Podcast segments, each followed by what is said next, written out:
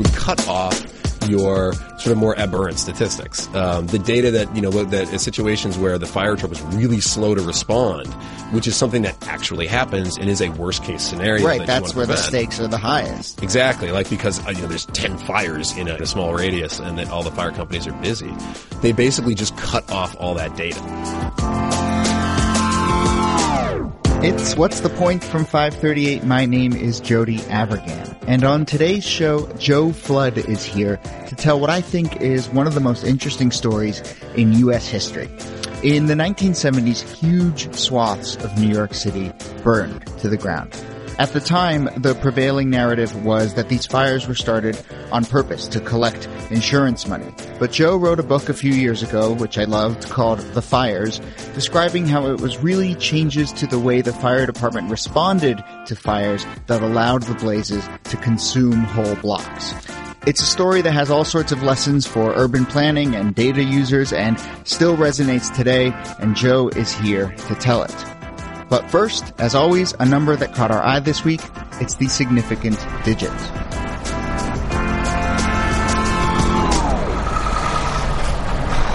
But ca- so, can I tell you a number?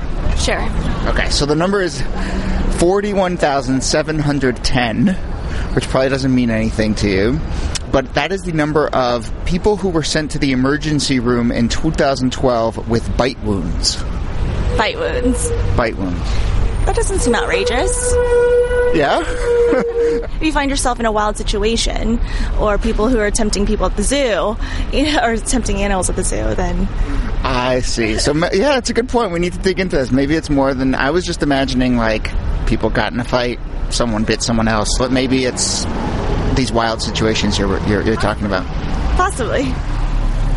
538's Hayley Munguia is here to talk a little bit more about this number. And actually, Haley, when I spoke with that person on the street, her name is Crystal Rogers, by the way, and I hadn't actually even thought through that difference between animals versus humans or whatever. So where does this stat come from and, and what is that 41,000 bite wounds? So this stat comes from the Agency for Healthcare Research and Quality, and um, basically, the number is the number of intentional bite wounds caused by assault that sent humans to the ER. But bites by humans. Bites by humans, So 41,710 human bites in one year. Mm-hmm. This is like a classic 538 moment of like, you say a number and then you have a reaction. You're like, oh, that's a lot. And then you're like, wait, no, maybe that's not a lot. And Right. like, so can we put this in any sort of context? Yeah, so that's actually, this comes from 2012, and that year, that only made up 0.03% of overall ER visits.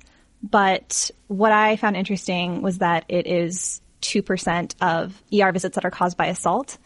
So I don't know. So when I first heard the number, I thought it was kind of a lot, but then, you know, 2% of all assaults have bite wounds that send people to the ER. That kind of, it sounds about right to me. And how does it compare to bite wounds from what she mentioned when the Mm-hmm. woman on the street I talked to mentioned and what most people would expect, like animals, dogs. Right. So there are way more dog bites that send people to the ER. Um, the number Good. there It's is nice knowing that. right least. is uh, three hundred thirty nine thousand five hundred sixty six. Other animals eighty six thousand seven hundred ninety one. Rats only sent three thousand two hundred seventeen people to the ER. So the other thing that I noticed in reading up on this is that the Washington Post, who compiled these stats and wrote a fun article about it, one way that they framed it was you are over 10 times as likely to get bitten by another person as by a rat. Should we guard ourselves Should against guard human bites more than rat bites? Well, I mean, it's true that you're probably more likely to be bitten by another human than as a rat, but saying that it's over 10 times as likely or even like putting it in that context isn't really useful Right. necessarily. I think the lesson is just be scared of everything. Right, right. Exactly. Okay. Hayley, thank you very much. Thank you.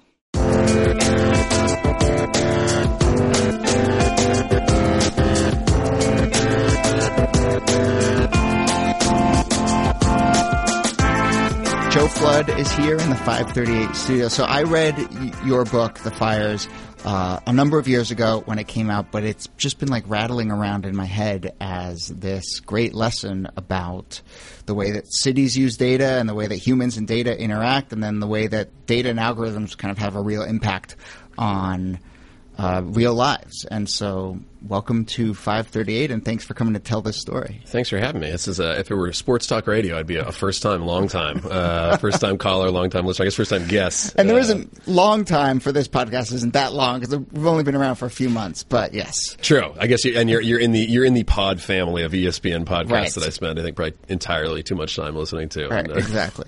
Uh, and this is going to be fun for for me, I think, because we haven't on on the show, such as we haven't done like telling a story about the past and telling sort of using a historical narrative to to talk about data. And this is just one of the most fascinating historical moments in data to to me. So let's just go right there and take us to what mid 1970s Bronx, uh, New York, and the fires. Describe it. What's life like? So, uh, in New York City in the 1970s, um, you know, from 1970 to 1980, um, hundreds of thousands of people uh, get burned out of their homes.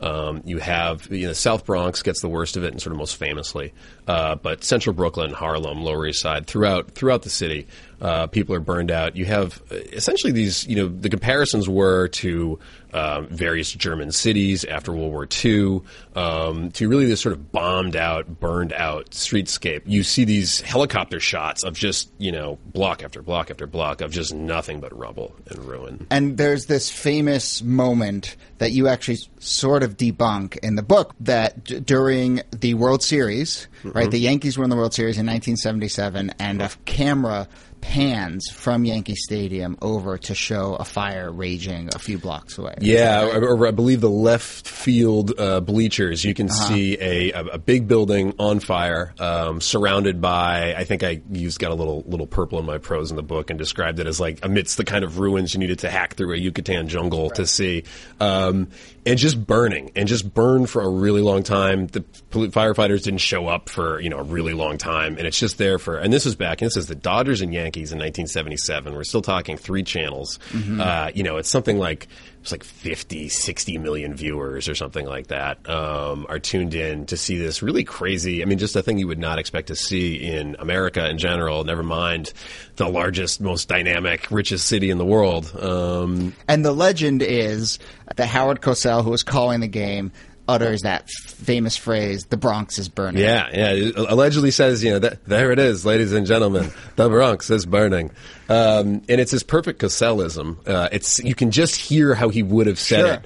Uh, he never did. He never did. He never actually said it. Yeah, it was only right before my book came out. Actually, it, it had been in the media for decades that he'd said this. You know, Washington Post stories, New York Times stories. It just was this sort of conventional wisdom piece. And then uh, right before my book came out, and we had a rush to make some last second changes. There were these. Um, I got a hold of the Yankees and MLB released these old DVDs of the World Series, so I watched it, and sure enough, I watched the game, and he never says it. um, and I got some of his, uh, Cosell, of course, is deceased, but I got his uh, his broadcasting partners. I, talked to Keith Jackson, which you know, legendary, col- you know, especially college football. I kind of grew up listening to him. Got a phone call from him one day, and I talked to him a little bit, and no one could remember him actually saying it. It's just kind of an urban legend before the days of YouTube. Um, it sort of, you know, it, it encapsulated an era really well. It just wasn't actually said. Just because that phrase wasn't uttered, it doesn't mean that that notion that the Bronx was burning wasn't true. I mean, you write in in the book that seven different census tracts in the Bronx lost 97% of their buildings to fire and abandonment between 1970 and 1980 and then another 44 census tracts lost more than 50% of the buildings. That's like a stat that's really hard for me to get my head around that 97% of buildings in a census tract would just burn. Yeah, well, I mean, you, you know, it, it's not that hard. I guess if you look at those videos, you know, census tracts tend to be not huge in a, in a dense city like New York. You know, you, you know, 10, 20 square blocks, sometimes more, sometimes less. Um, and so you have these areas where you know, and you can you can see these videos. You can even just you know on YouTube you can look up like South Bronx decay or whatever, and um, you'll see these you know kind of overhead helicopter shots of block after block just decimated. Um, and there's just nothing left. They used to talk about. Um, they used to uh, report from Engine Company 82 is this Dennis Smith book about the busiest fire company in New York City and in the world at the time. And uh, in that same neighborhood was what they called Fort Apache, which became a, a Paul Newman Right, uh, movie, right. Yeah, and uh, they used to talk about how it went from being that there's some like sort of problematic racial issues regarding that name, but um, they they talked about how it went from being Fort Apache to um, Little House on the Prairie because there, there was no more calls. This was like the busiest police precinct in the city. burned. There's nothing left. There were no people. Wow. Um, and it became this quiet, almost sleepy place, just surrounded by nothing.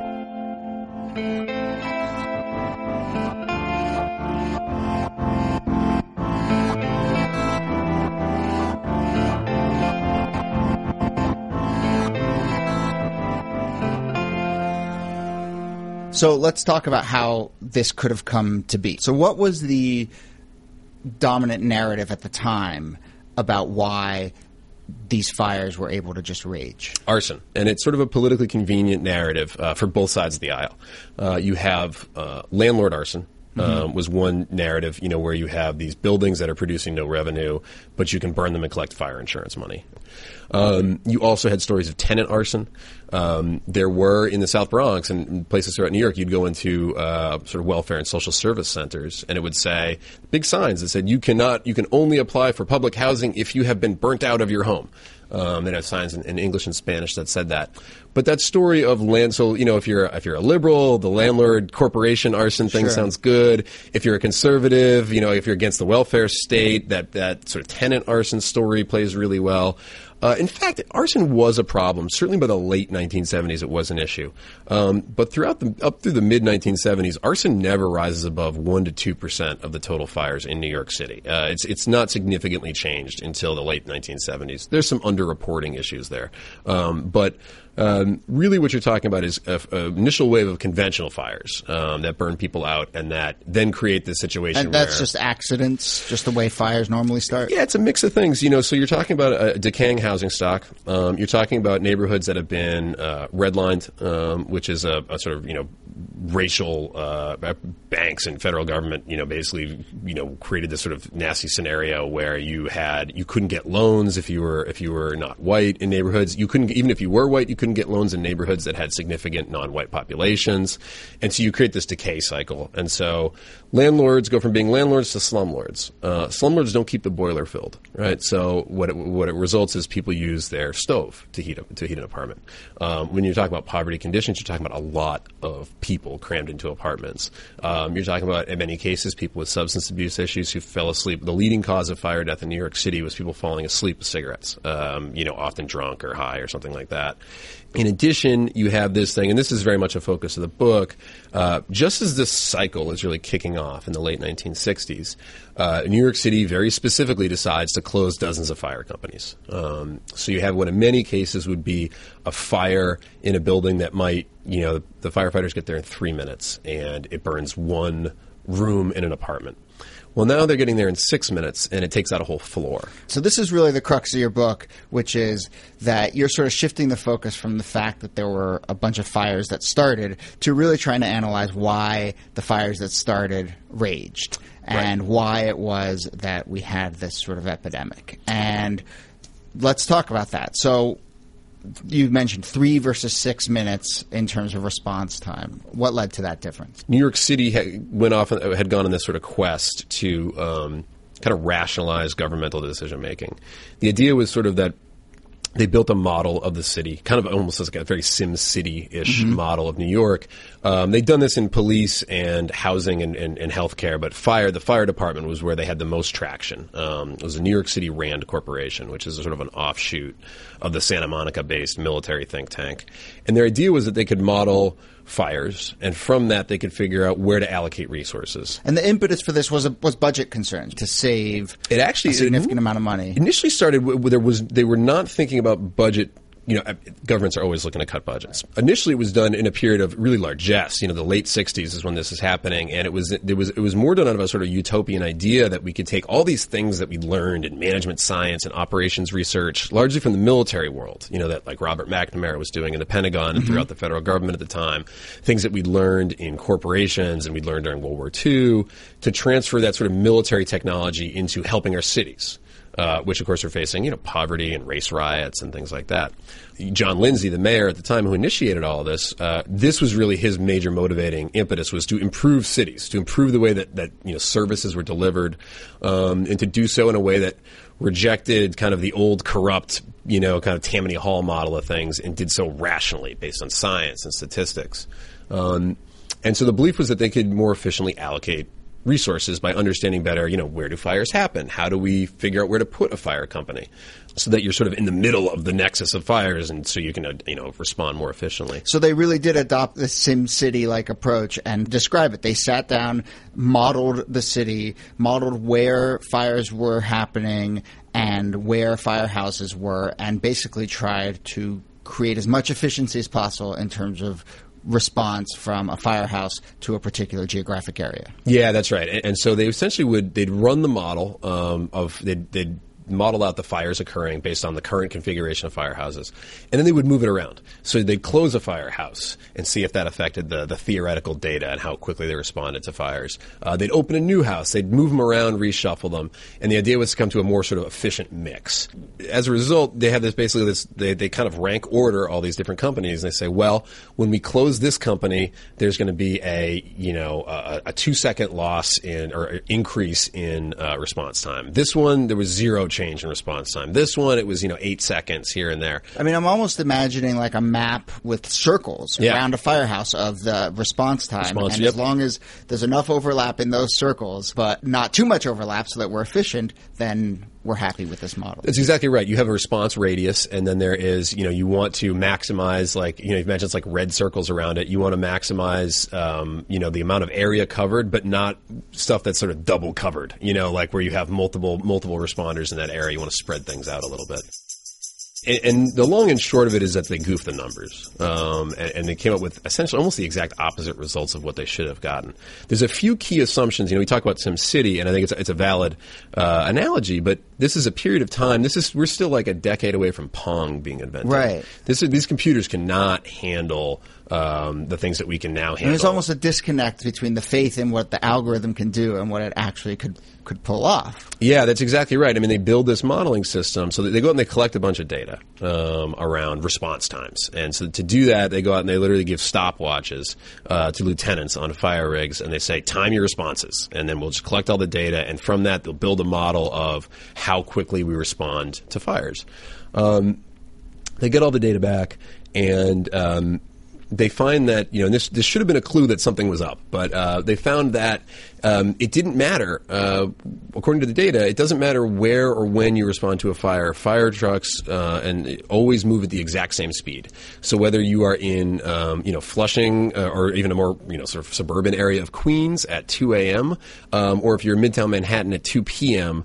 Allegedly, fire trucks move at the exact same speed. This is what they found, or this is what's true. This is what the data said. Okay. Um, so so I have a host of questions about that about that math because that means that they're not taking into account what traffic and density and Well, according to the actual collected data, there was no discrepancy in the data they collected. So, therefore, all of these factors, which would seem to inhibit the ability of a fire truck to move someplace, um, you know, namely traffic, um, allegedly didn't matter. They just couldn't find any evidence that that was significant. Now, the reason for that was uh, there were a number of them. One having to do with really bad sampling. They just didn't give out to a, to a reasonable sample of firehouses. The bigger issue, though, was actually uh, data manipulation. Um, a lot of a lot of companies, uh, you know, the stopwatch ended up under the back wheels of the truck, and they just made up times randomly. There were fire lieutenants, and I've talked to guys who did this. They talked about like, like you know, well, we were really proud of how good we were, so we we you know we dropped the times a little bit to look fast. You know, we wanted to. We were really proud of how fast we got out of the house. so I mean, this is really the perfect storm of all of the things that can go wrong in terms of data collection. Yeah. Bad sample size, relying on human errors, and then kind of like an over faith in the numbers that you get back. Yeah, it's exactly right. And even, you know, I talked to the, the, a lot of the researchers from RAND, and I, I said, you know, listen, I've talked to people who they themselves specifically manipulated data. Like, did were you not aware of these problems with with with the data set? And they said, oh no, we knew that there was manipulation going on, but we corrected for that. Um, and they wouldn't go into the specifics of how they would how they did it. But what I imagine is that essentially they're doing like a Monte Carlo system, you know, which is random number generation. Uh, when humans fake data, we're far too random about how we fake it. Like if you ask a person to give um, a hundred random numbers between one and ten, you could tell that a person did it because there would be very few runs. You wouldn't have a weird run of two, three, four, Right. which happens all the time in random number generation. Humans try to overly randomize them, uh, and we do some other things when we do this. So it, it's sort of a nifty idea for how to eliminate that problem. The problem is the way that you would end up w- in practice. What this would mean is that you would cut off your sort of more aberrant statistics. Um, the data that you know look- that in situations where the fire truck was really slow to respond, um, which is something that actually happens and is a worst case scenario. Right, you that's where the stakes are the highest. Exactly, like because uh, you know there's ten fires in a in a you know in a, in a ten mile you know or whatever in a small radius, and that all the fire companies are busy.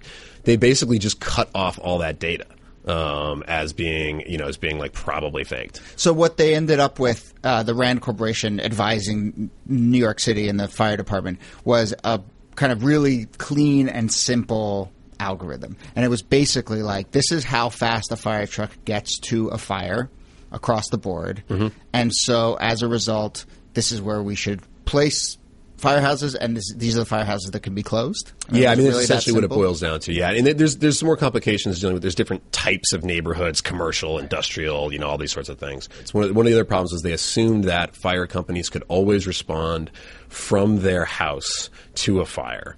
Um, so perfect availability, as opposed to they're at another fire and then they need to scramble and go from one exactly. location to another separate location. Yep, and they modeled the first due company. So the first one that would show up, they didn't worry so much about who was the set, you know, because a lot of times that first due company, especially in a place like the South Bronx, where you're talking literally, you know, dozens of calls a day. Um, you know, like every 45 minutes, there's another call, and you miss a lot of them, and because you know you're at another fire, and then, so they have to bring in another company. There's there's situations that happen where the entire every single fire company in the Bronx was busy. Um, and then it kind of rolls from there. And then it gets combined with a real budget crisis. Um, in New York City in 1974, 75, essentially it, it, it's on the verge of defaulting um, on its loans. Um, about 12 billion, billion dollars in debt.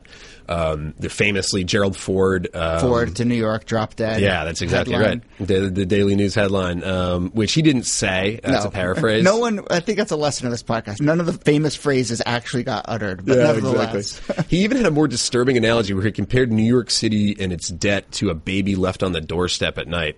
Um, which, in that analogy, Gerald Ford would be the guy who finds a baby on his doorstep and says, "Not my problem." Right, like exactly. closes the door, leaves it out there. But um, too many words to fit on the cover of the Daily News. Exactly. But uh, there were these enormous across the board cuts in city services. Um, in the case of the fire department, they occurred in a place that had already really cut itself to the bone. Um, that had tried to do so out of a notion, out of not of need necessarily, but of efficiency. That we could do this, we can save this money, so we will.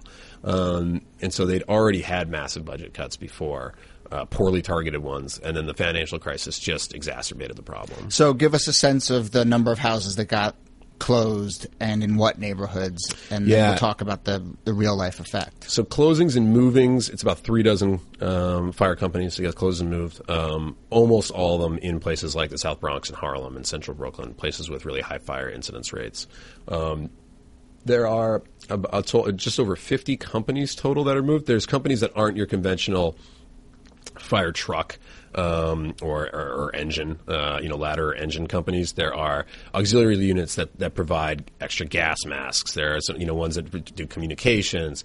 There are also these other side groups that get cut, like you know the fire marshal program that does building inspections to try to prevent fires, that investigates arson. Um, all these ancillary things. You know, it kind of becomes this old this old Abraham Maslow quote about like if if all, if all you've got is a hammer, the world becomes full of nails.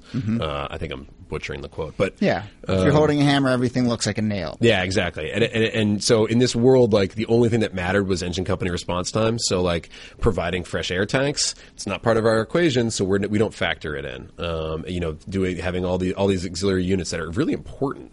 Companies that go around and make sure fire hydrants are actually working. Um, you know, or, or is that you know as, as another duty of a company? They just stop doing a lot of this. I know you explained a little bit of, about this, but it's a little hard for me to get my head around the fact that it was the places where there were the most fires that had their fire companies cut. Why did no one just see that simple fact and say something's up here?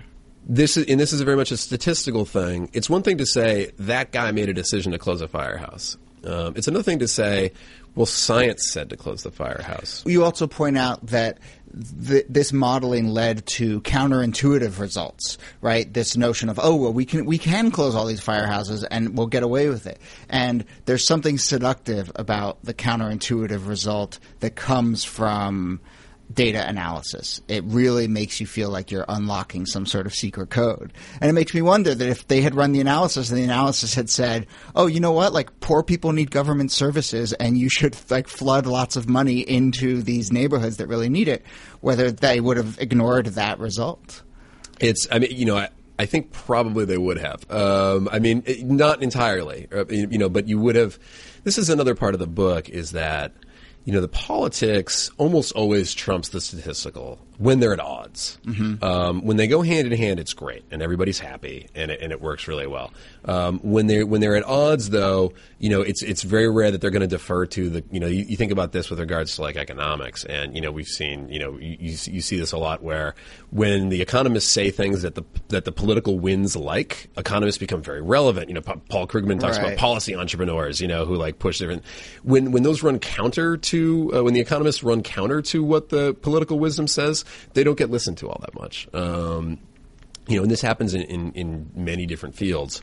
And also, no one, you know, it costs money to do data analysis. No one wants to spend a bunch of money to bring in all these different consultants and people to do data analysis that says, yeah, everything you've been doing anecdotally, you're right on. Like, great. You know, like just keep doing what you're doing. No one wants to pay for that. You want to pay for the counterintuitive results. You want to find out that, you know, that the, the, the Oakland A's team, you know, was built on these, you know, this band of misfits. Like, that's how to really do it right. Um, no one wants to look at and, and find out that, like, the, you know, the same ways we've always been doing things, you know, works. And you mentioned the outside consultants. I wonder if the consultants or the people running this analysis and offering this advice had been from New York or just from inside city government, whether this would have played out differently. A lot of them actually were New Yorkers. Um, you know, a lot of the guys that came onto this program were originally from New York or had gone to college in New York. Um, you know, they've been in, most of them had been in, in Santa Monica um, working for Rand. A lot of them were not liking a lot of the military research that Rand was doing. I think that's one big thing of the book too is, you know, this is not some nefarious plot by people that hated the cities or, you know, anything like that. These people that genuinely, they didn't want to work on the war. Uh, they wanted to help, you know, the city that they loved that was falling on hard times. Um, so there was a degree of street knowledge, you know, that, that some of them brought to the equation, but this is also a problem of like personality types. You know, you do hear you hear these stories about how they you know they, they spent a couple nights in firehouses and did these sorts of things, and they're the researchers are really proud of this. So they really felt like they gotten you know the street cred and the on the mm-hmm. ground knowledge of how this works. And then you talk to guys in those fire companies, and they'd start talking about you know in very stereotypical ways the kid with the coke bottle glasses who couldn't relate, you know, couldn't he didn't understand a single joke anybody told. He didn't understand, and there is this idea that you know people who work in hard and fast binary data type scenarios, it can be they're not necessarily the personality types that are good at sort of complicated gray area anecdotal information gathering. Um, and that did play out. You know, anybody there should have been smell tests. Um, you know, I, one of the main characters, and he's an amazing figure and a, kind of a tragic figure, John O'Hagan, who was the fire chief and commissioner at the time, and really oversaw these cuts. He was probably the guy who should have said, "Wait a second, like this just doesn't seem right." Uh, but for a lot of complicated reasons, he, you know, he, he he didn't quite until the very end. Um, and but he, you know, there, there was there wasn't this. It, it kind of points to it's also a failure of executive leadership. You know, I think that to some extent, the head of a government group, governmental group, a company, whatever it is, you know, um, at least in, to my mind, one of the great things they can do is be take in a lot of different uh, information, a lot of different advice, and try to synthesize these things. And that includes the statistical and the anecdotal and different perspectives. And it, but it puts a lot of pressure on that person to make a wise decision. And this was a case where people weren't looking to make hard, deci- wise decisions.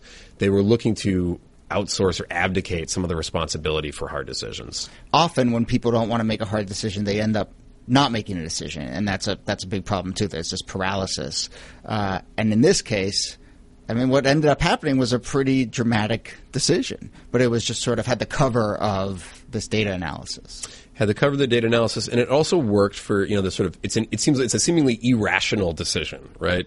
Um, but all the rationales, all these the, the micro incentives of the different groups involved worked. You have a city that is um, you know you have politically unpowerful people um, in these poor neighborhoods. And there's a statistical study that says all the poor people that really can't fight against these things, it turns out we don't need to give them as many services. So, so how much is race and class an issue here? It's a huge, huge factor. Um, I, you know, I don't know that it's necessarily the, the decisive one, but it, it is it is a huge, huge factor in all this. It is not coincidental that um, there were many fire companies that were closed and reopened shortly thereafter.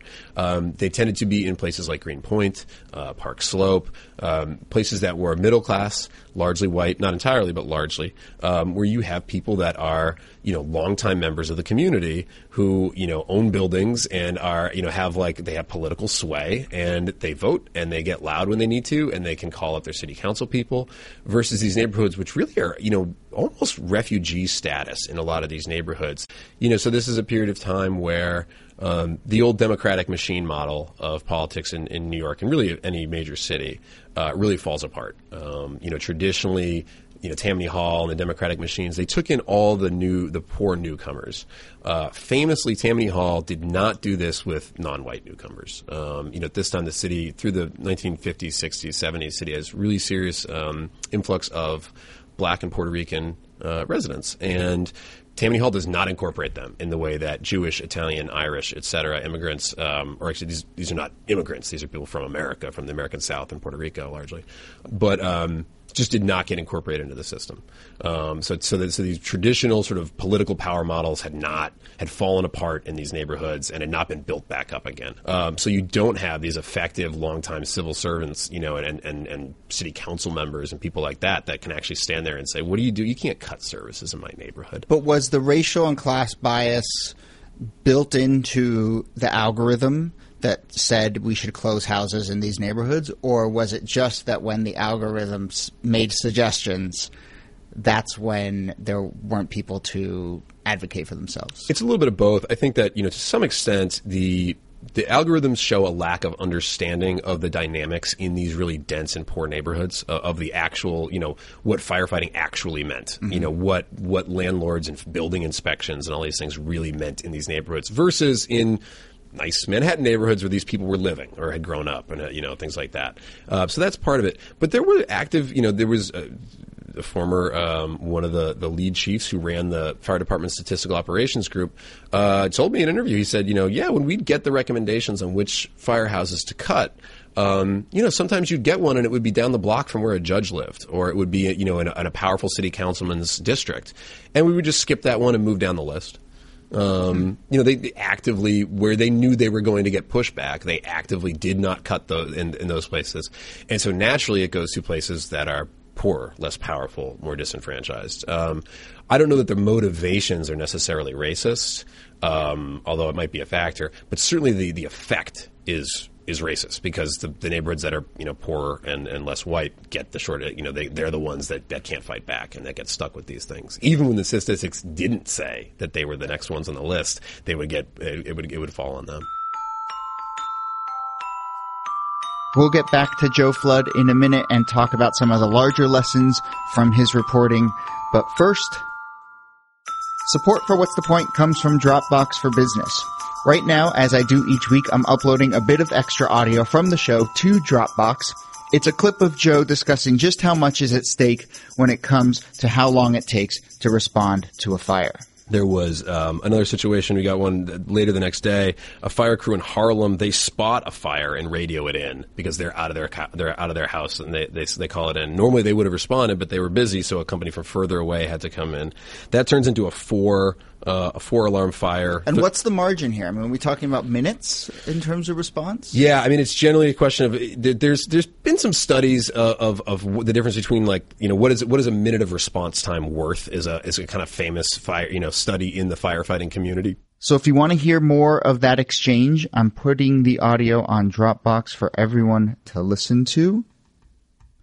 And while that's uploading, let me tell you about Dropbox for Business, which helps you work the way you want. It's got all the things you love about Dropbox. It's fast and secure with enterprise grade security, and it comes with a full suite of administrative controls. You and your team can work together on any file type on any device simply and securely. You can control the level of sharing too. You can set expiration dates, create passwords, and so forth. It's how file sharing should work. Over 100,000 businesses already use Dropbox for Business, and yours should too. Okay, that audio is already uploaded. I'm sharing it now, which is very easy to do. You can find the link to it on our website, 538.com slash podcast. Take a listen, and thanks again to Dropbox for Business. All right, back to the show. So let's bring this up to speed because Yeah. uh, I know it's been a few years since you've written this book, but you've continued to be in the data world and think about urban policy. And I mean, obviously, the echoes to today are still there. So, having had a little bit of time to mull this book and your work, like, what are the lingering lessons for you? I mean, really, what it comes down to is that there is a history of you know big data or whatever the term you want to call it is. Um, you know, you can go back to Taylorism and scientific management during the teens. You know, this kind of like during this sort of you know nineteen early nineteen hundreds industrialization era. Um, throughout the nineteen fifties and sixties, it was this sort of Robert McNamara whiz kid school of organization research and management science. Um, you know, certainly automation and computerization throughout the eighties and nineties, and now we have this sort of big data era. Um, and the, the same kinds of mistakes get made over and over again. You know, it's the line about history doesn't repeat itself, but it usually rhymes. Um, and these same sorts of things happen over and over again. You know, I think that there's, um, you know, one, there's this uh, scalable solutions is a, is a word we hear a lot. Um, you know, when you think about what a scalable solution really means, it essentially means it's a way we don't have to think, right? That we can think once, come on, come upon a model that works, and then just Multiply. just multiply out exactly. Um, you know, this was a big part of. In there's been a lot of really interesting coverage of the Newark Newark public schools and Mark Zuckerberg and Chris Christie. Um, the the big donation there. One of the things that really appealed to, to Zuckerberg and that you know Cory Booker had used as a selling point was that this will be a, an experimental you know laboratory, and then from this we'll draw lessons that we can just implement across the nation. Um, and that's a big appeal. It's a big appeal in the tech world. It's you know we do a lot of uh, you know you talk to founders and stuff. Scalable is all about how do we scale this up? That's the venture capitalist buzzword. How do we you know grow this thing easily?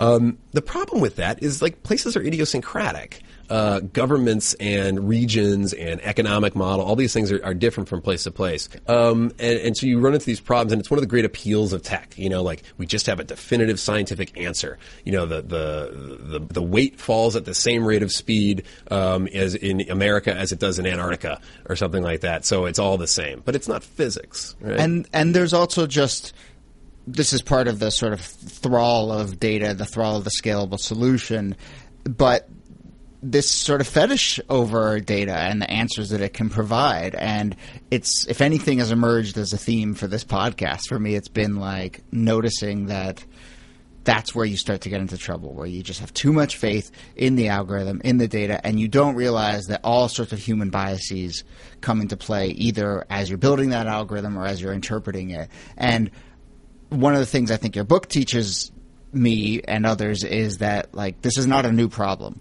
right? We think of it as a big data era problem, like maybe a post Nate Silver problem or something, but it's really for the entire history of people trying to up their technocratic game, this has been the central issue. So I guess my question is like in the in the arc of the universe, in the in the arc of history, are we getting better at understanding the way that algorithms and humans interact?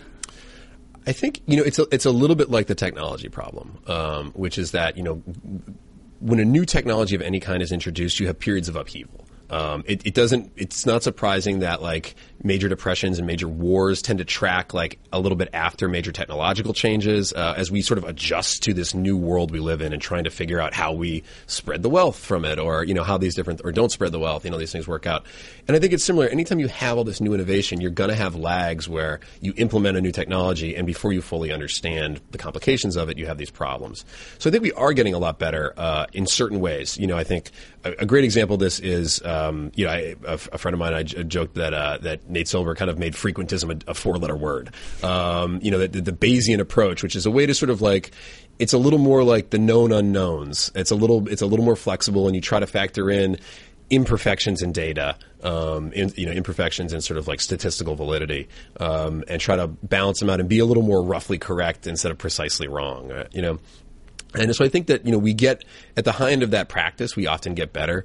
The difficulty is the, the absolute leading, most thoughtful, most progressive version of data analysis is not necessarily the one that's being implemented um, by all these big data companies um, or by you know a, a, by a, a, project in some city. Uh, they're often quite simple and quite reductive. Um, these statistical, you know, the actual plans that, or the actual sort of models that get used. So um, while we are getting better at the one end, we're doing so much more of it that the potential for um, bad bad versions of it, you know, gets quite high. What helps good algorithms get implemented in cities? What does it take to get politicians to have a little bit more understanding about how to use data? Is it is it a data literacy question? Is it about hiring the right kind of people? Yeah, there's, there's a, data literacy is definitely a huge part of it. There's a great actually Michael Lewis who can say all these things a lot more concisely than me. Uh, he, who, I interviewed him a few years ago. Uh, when he's getting ten dollars a word, I don't know how concisely he wants to say, it, but nevertheless, the incentives might be mixed. Yeah, um, but uh, he, I was interviewing him around the time when The Big Short came out about the financial crisis, uh, which he sort of referred to as like Moneyball, like a nightmare version of Moneyball, where, yeah. the, where the data went wrong. Um, and he had this great synopsis of it, and he talked about it initially through like his experience as a bond trader in the 1980s. Um, was that you know whenever whenever statistics and computers and things like that first come into a field that hasn't been exposed to real serious statistical inquiry before, uh, there are these huge gains to be made. He talked about Japanese convertible bonds when they first did initial like pricing models on them. They just no one had a way to value them, and then some people did, and those people made a killing.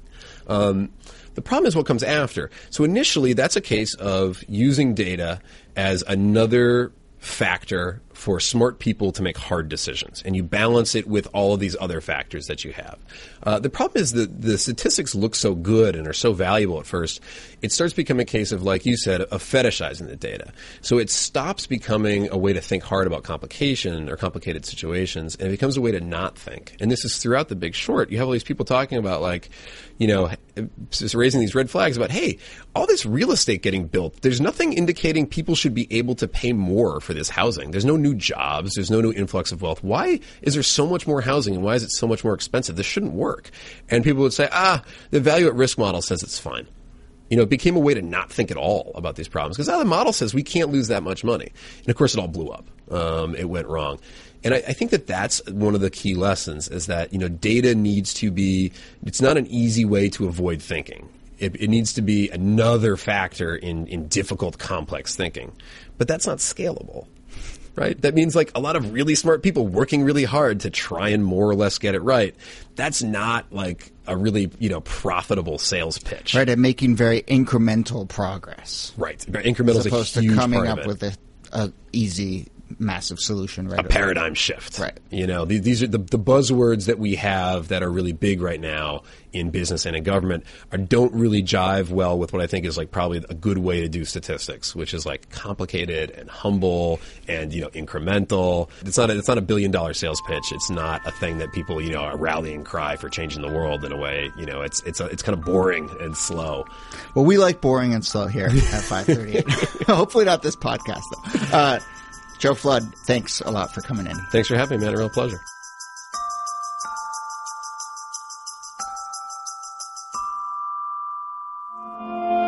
Joe Flood's book is called The Fires. I highly recommend that you read it and read all his writing.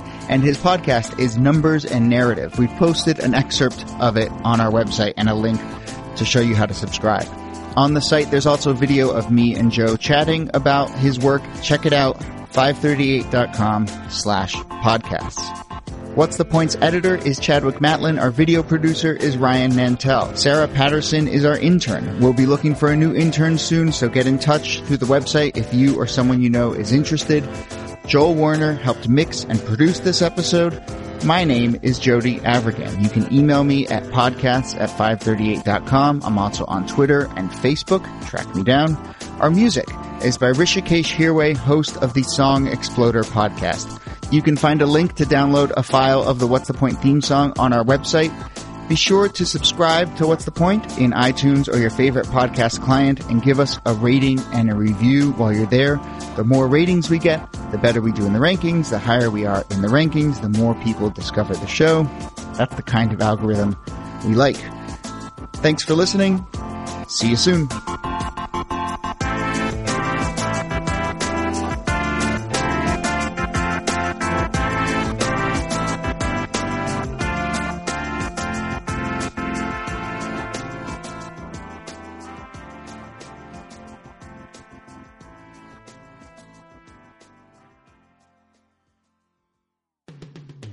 Hello, What's the Point listeners? I'm Chadwick Matlin, I'm Kate Fagan. I'm Neil Paine. and together we make up the crew of Hot Takedown, 538 Sports Podcast. Kate, how would you describe the show if you had to do it in like five seconds? It's freaking awesome. Okay, Neil, We take down hot takes. look at that. That's We- sort of the title. Good point. so, if you want to hear us talk about the week in sports news and what people are talking about in an uninformed way and ha- hear about the data and the stats and the analytics that take them down, subscribe in the iTunes Store, search for Hot Takedown to find us. We'll talk to you then. Do it.